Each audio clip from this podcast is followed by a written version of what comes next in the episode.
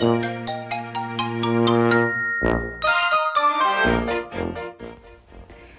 んにちは。横浜で15年以上犬の保育園の先生を行っているなおちゃん先生と申します。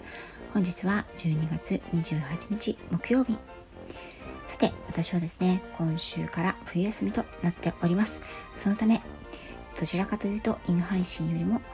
雑談配信とかねゲリラライブなどを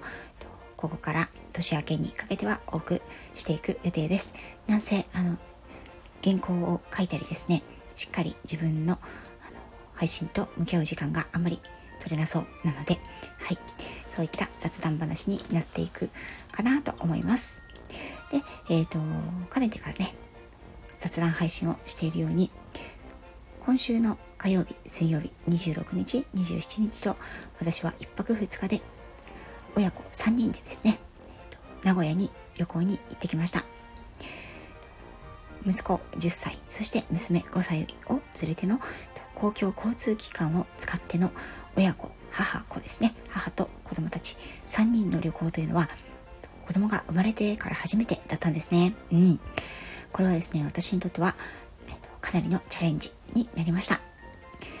この旅行でですね、えーと、私は一つ目標にしていたことがあったんですね。なぜそもそも、まあ別にね、行かなくたってね、いいわけじゃないですか。なぜわざわざ子供2人を連れて、もう絶対大変だというふうにね、分かっている公共交通機関を使っての1泊2日の旅に出かけたのか、その理由を今回まずお話ししたいと思います。これはですね、えーといくつかあったんですけれども一つ一番大きなことは私がしっかり子供と向き合う時間を取るということだったんですね。日頃はどうしても時間に追われたり自分のねやりたいこととかやるべきこと家事なんかに追われて仕事なんかにも追われてねどうしてもちょっと待ってとかあの後でねとかこれ終わったらとかね。あとそうですね。子供が話しかけているのに片手間になってしまったりそういったことがどうしても多いんですよね。これは子育て中のお母さんお父さんであればきっと誰しもが感じていることかもしれません。そして私はこの旅行の中でこれは心がけようと思っていた目標がありました。その目標は早くしなさいという言葉をなるべく使わない。日常の中でねどうしても特に下の5歳の娘に関しては早くしなさい。早くして。もうちょっと早く。早く早く。ねどうしても親の時間の都合でせかしてしまうことが多いなと感じていました。ですので今回の旅行ではですねなるべく早くしなさい。ということを言わない。時間に追われるような行動をしない。そして子どもたちが立ち止まる。子どもたちがこうしたいとかこれが気になるとかそういった時には立ち止まって子供の話を聞く。それを私自身の目標にしていたんですね。どうしてもこれはですね日常生活の中で行うっていうのは結構難しいと感じていました。だからこそ日常の場を離れて非日常の中で子供たちとしっかり向き合う。そういうことをすることによって、まあ、自分がねどういうふうな心境の変化があるのかなっていうのも知りたかったし子供たちがね少し大きくなってきて親子母と子供たち3人で出かけた時に普段はね旅行に行くといっても父がいて母がいてそして子供たちの4人ですからどちらかというとうちの、うん、旦那さんですね、まあ、昭和気質なもので時間が押してるから早くしろとかね。あの旅行中でもねさっさとしろとかね。次はこっち行くんだから早く車に乗れとかね。こうするなあれするな。そんなそんなのほっとけとかね。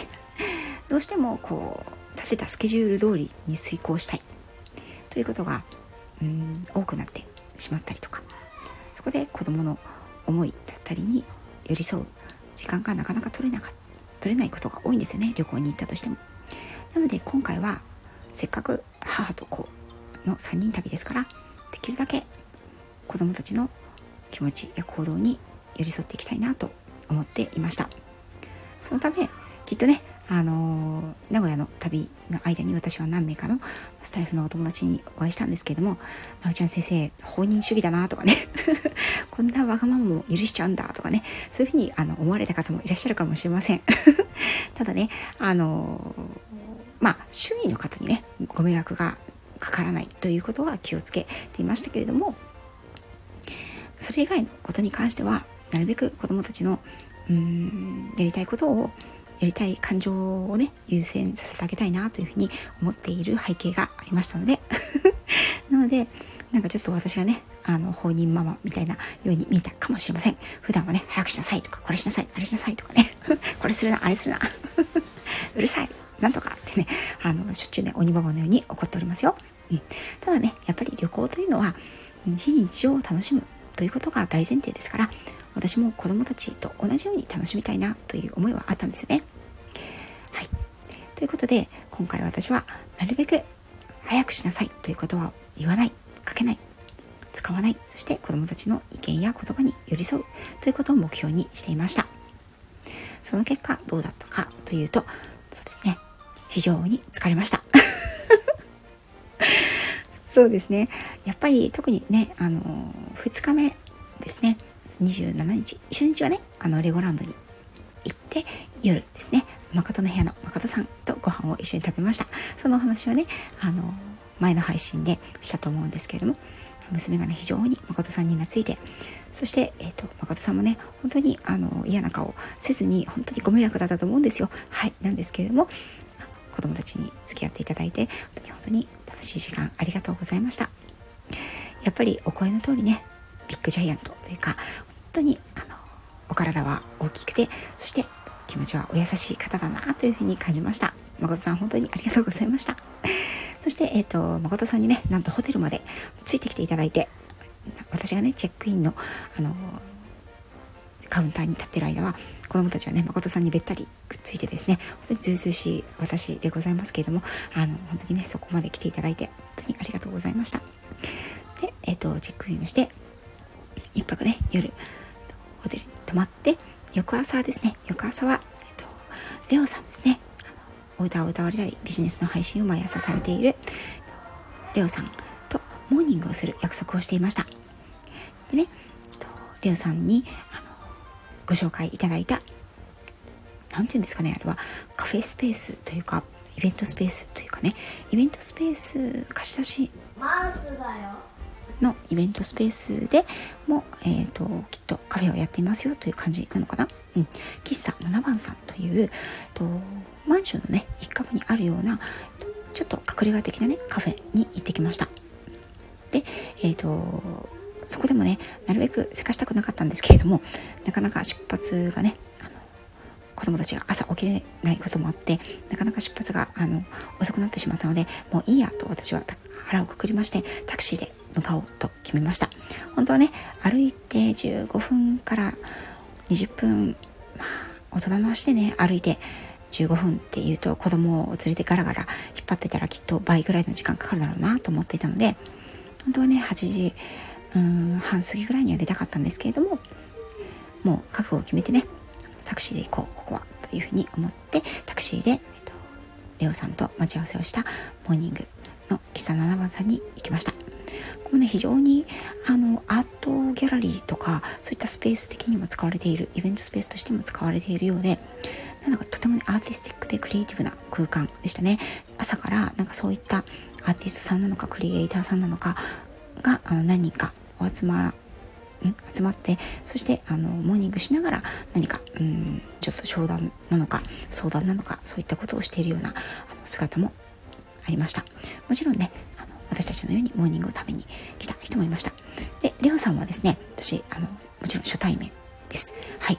そしてえっ、ー、と子供たちもねもちろんですけど初対面なんですよね。息子がパーッと先に走っていってちょっと俺この先見てくるみたいな。感じでね行ったらあの髪の長いあの女性の方がお店の前に立たれていてあもしかしたらあれレオさんかもしれないなと思ったんですけども 息子とレオさんがなんか横並びになってですねなんか多分レオさんは何こんなところに小学生の男の子が一人で来てなんだろうっていうふうに思われたと思うんですけど もしかしてレオさんですかって私ね娘とあの後から、まあ、数歩遅れて言ったら「ああ」というふうにお声かけくださってもうあのねレオさんといえばあの素敵なね髪をなびかせてる黒髪の長い女性のあのアイコン皆さんご存知だと思うんですけれども、はい、私の中ではねイメージのまんまでした。そしてねレオさんのあの爽やかであの聞き心地の良いお声がねやはりその口からね飛び出してきた時にあやっぱりレオさんだと思ってもう本当に嬉しかったですね。でね子供たちはい。もうあのその前の日のね誠さんでお分かりのようにですねもうまた娘はレオさんに懐きまくってですねレオさんの隣に座り 私がレオさんの隣に座りたかった ねレオさんえっ、ー、と娘息子私というね横並びのあのカウンター席しか空いてなかったのでそういう並びでなぜか私が一番レオさんと遠いというね 謎の構図になって座りました。はい。そしてね、とても美味しい、そしておしゃれな、プレートのね、モーニングをいただきました。ここはですね、多分クリエイターさんが作られているのかなと思うんですけど、カップとかもすごく可愛くて、娘がね、その、娘は、えっ、ー、と、ココア、ホットココアと、あと、トーストのモーニングセットですね。これは飲み物を頼むと、えっと、トーストとバナナと、あと卵ペーストみたいなのがついてくるスタイルなんですけれども、娘はトーストだけでいいと言ってね、ココアとトーストをレオさんの隣で、あの、このコップが可愛いね、可愛いねと言いながら、あの、楽しんでいました。息子は朝からがっつりハンバーグサンド。はい。さすが小学4年生ですね。朝からがっつりハンバーグサンドを食べていました。私は、えっと、カフェラテと、えっと、プラス200円払ってですね、モーニングプレートをいただきました。えっと、そして、プラス200円さらに追加してですね、あの美味しいというふうに評判である、小倉ペースト、これも追加しました。とっても美味しかったです。朝からね、お腹も満たされて、で、レオさんと一緒にですね、あのその後、熱田神宮の方に行きました。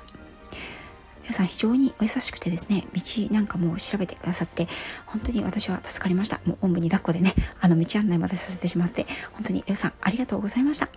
でね、子供たちは、しがらレオさんに、ああでもない、こうでもないとね、話しかけながら そしてね、昨日の疲れもちょっと引きずっていた娘はですね、途中で不機嫌になって突然泣いてしまったりですとかね。あの、本当にレオさんびっくりされたと思います。はい、情緒不安定な娘ですね。あの電車を1本遅らせますかとかね、言ってくださって本当にお気遣いいただいて、お優しいんですよ。さすがね、あの、気遣いのできるレオさんだなというふうに思いました。本当にありがとうございました。熱田神宮に着く頃にはね、娘の機嫌も治って、はい、あの熱田神宮の方に参拝に行きました。私は熱田神宮初めてだったんですけれども、まあ噂に聞こえし、あの一宮なのかね、やはり。うん。なので、もうね、あの、多分31日の、え、ー、と、年越しの、えー、大払い、そして31日の、31日夜から、えーと、1日朝にかけて、そしてね、三が日にかけての初詣の、あの、お支度を、境内ではされてました。で、平日の午前中とはいえ、なかなかの数のね、参拝客、観光客の方が訪れていらっしゃいました。私はですね、亀っぽさんからおすすめされた、あの、雨の村雨の剣？があのここにね祀られているという神社さんなんですけれどもあの村雨館という、えっと、宝刀館っていうの刀剣館っていうんですかね。あの日本の刀剣がいろいろ収められているそういった別館を見るのを楽しみにしていたんですがこちらはですね12月25日から、えっと、31日までお休みということでですねあのねちょっと刀剣を実際に持つことができるという体験を楽しみに来たんですけれどもそちらは閉まっていたのでまあ、あのね、また来なさいということだと思いますので、また、あの、来たいなと思いながら、えっと、熱田神宮ね、本殿の方にお参りをして、そして、えっと、その熱田神宮を後にしました。レオさんもね、ここまでずっと一緒に、あの、午後からご予定があるということだったんですけれども、午前中いっぱいね、私たちにお付き合いいただきまして、そして、その後、私たちは、えっと、名古屋城の方に向かうということで、あの、電車に乗って、さよならという形になりました。レオさん本当にね、ありがとうございました。またお会いできたら嬉しいなと思います。そしてですね、えーと、私たちはその後名城公園から、えーと、名古屋城に行きました。もうこの頃になるとね娘たちも 相当歩き疲れてしまってですねまた名城公園からね名古屋城まで結構あったんですよね。しまったと思ってしかもゆるい上り坂で、うん、で娘途中で疲れたとか言ってねお兄ちゃんがおんぶをしてくれたりしてねはいあの息子にもとっても助けられました。で、えっ、ー、と金のシャチホコ横丁という名前だったかな？なんかちょっとした飲食スペースがあるところで軽くお昼を食べてプリンと唐揚げといってねむちゃくちゃな 取り合わせですね。はいそこで一休みをしてえっ、ー、と名古屋城の方に行きました。名古屋城はですね本丸本殿の方かな？あの天守閣の方は今は改装中なのか補強中なのか入ることはできなかったんですけれどもなんか本殿をの模型というところに入れたりですとか石垣の周りをぐるっと歩いたりですとかはい。それなりにすごく楽しい時間を過ごせました。あの石垣も補修をしているようですね。一つ一つの石がすごく大きくて立派だなというふうに思いました。お天気もよくね、風もなく、また、あの、とても暖かい日だったので、あの金のシャチホコがね、ピカピカと光って綺麗でしたよ。そしてそちらを後にしてもうその頃にはヘトヘトだったんですけれども少し早めに名古屋駅に向かいました。名古屋駅に向かって最後ねあの新幹線に乗る前に私はきなりさんそしてちゃんこさんと待ち合わせをしていました。子供たちもね疲れていたのでもう歩き回るよりは早めに駅に着いて、えっと、きしめんのお土産を買ったりですね。まあ名古屋駅すっごい人が多かったのでねあのガラガラを押しながら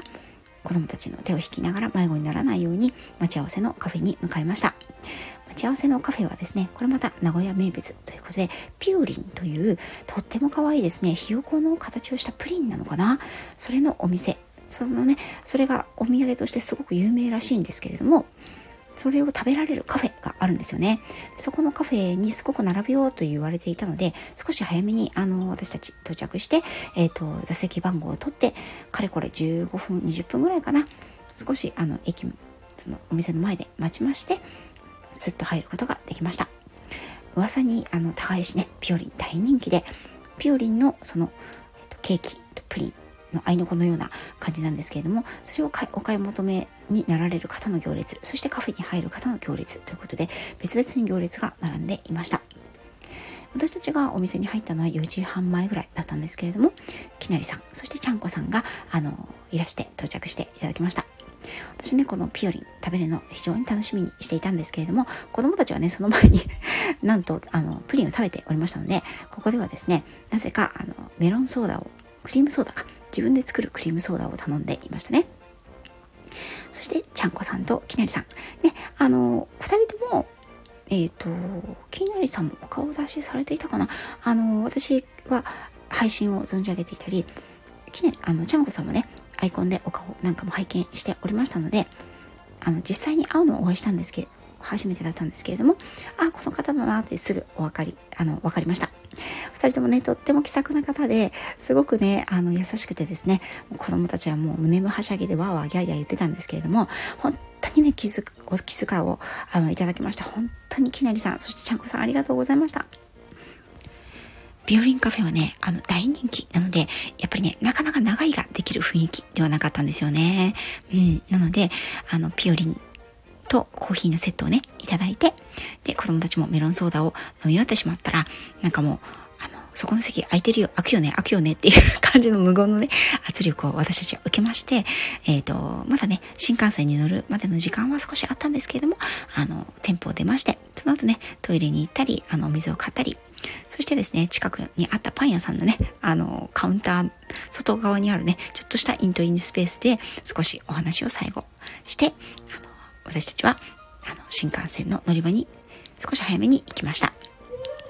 そこでもね、あの、ちゃんこさんや、えっ、と、きなりさんがね、本当に、あの、これ、あの、パン買ってきたから、あの、帰りに食べてね、とか言ってくださって、本当にお二人ともお優しくて、バタバタバタバタ、私がね、本当にお会いしたいだけで、お二人を呼びつけてしまったのに、あの、夕方のお忙お忙しい時間にね、しかもすごく忙しい場所で、お二人とも嫌な顔せず来てくださって最後ね、あの、待合室に新幹線の改札口をくぐって待合室に行くまでずっと見送ってくださって本当に嬉しかったです。その後ね、子供たちはもう、あの、新幹線に乗るや否や爆睡でした。そしてねもう私もね、かなりヘトヘトで、新横浜まではね、あの、ただ寝てしまうとね、きっと私が起きれなかったら、このまま東京に行ってしまうと困ると思ったので、なんとかね、頑張って、あの、本を本を読んだり、コーヒーを飲みながら、はい、起きて、新横浜駅に着きました。新横浜にね、旦那が迎えに来てくれたので、これも本当に助かりましたね。そしてね、あの、お家に帰る道すがら、こういう人に会ったよとかね、こういうところに行ったよとかね、こういうものを食べたよという報告を子供たちは元気いっぱい、あの、父にね、していました。本当にとっても楽しいね、親子旅1泊2日、そしてたくさんのスタイフの皆さんに、誠さん、レオさん、きなりさん、ちゃんこさん、4人のね、方に短い時間でしたけれども、お会いすることができて、本当にね、楽しい時間になりました。これをでね、味を占めた親子3人旅、次はね、どこに行こうかな というふうにね、子供たちもね、話をしていました。ね、もしね、あの、親子、子供連れでもいいよという方は、あの、なおちゃん先生とね、あの、子供2人が、あの、あなたの住む町にも お邪魔するかもしれません。名古屋もね、あの、誠さんにね、あの、ななちゃん人形、職人さんたちもお会いしてね、ななちゃん人形の場所を教えていただいてたんですけども、ちょっとね、そこまで行く余裕がなかったので、次回到着した際には、ぜひ、ななちゃん人形も見たいなと思っています。そしてね、ジブリパークにもね、また行きたいなと思ってるので、またね、名古屋にも行きたいなと思っていますよ。ということで、長々の配信になってしまいましたけど、えっと、親子3人旅、えっと、名古屋旅行、これにて閉幕でございます。はい。ここまでもしね、なかなか聞いてくださった方、本当に、あのー、ありがとうございました。年のせいになってまいりますので、皆さんお忙しいと思います。お体に気をつけてお過ごしくださいね。私は、えっ、ー、と、明日はお店の大掃除、そして、えっ、ー、と、12月30日はね、朝6時30分より、マルゲンフェスでライブで歌いたいと思います。それでは皆さん、良い年の瀬をお迎えください。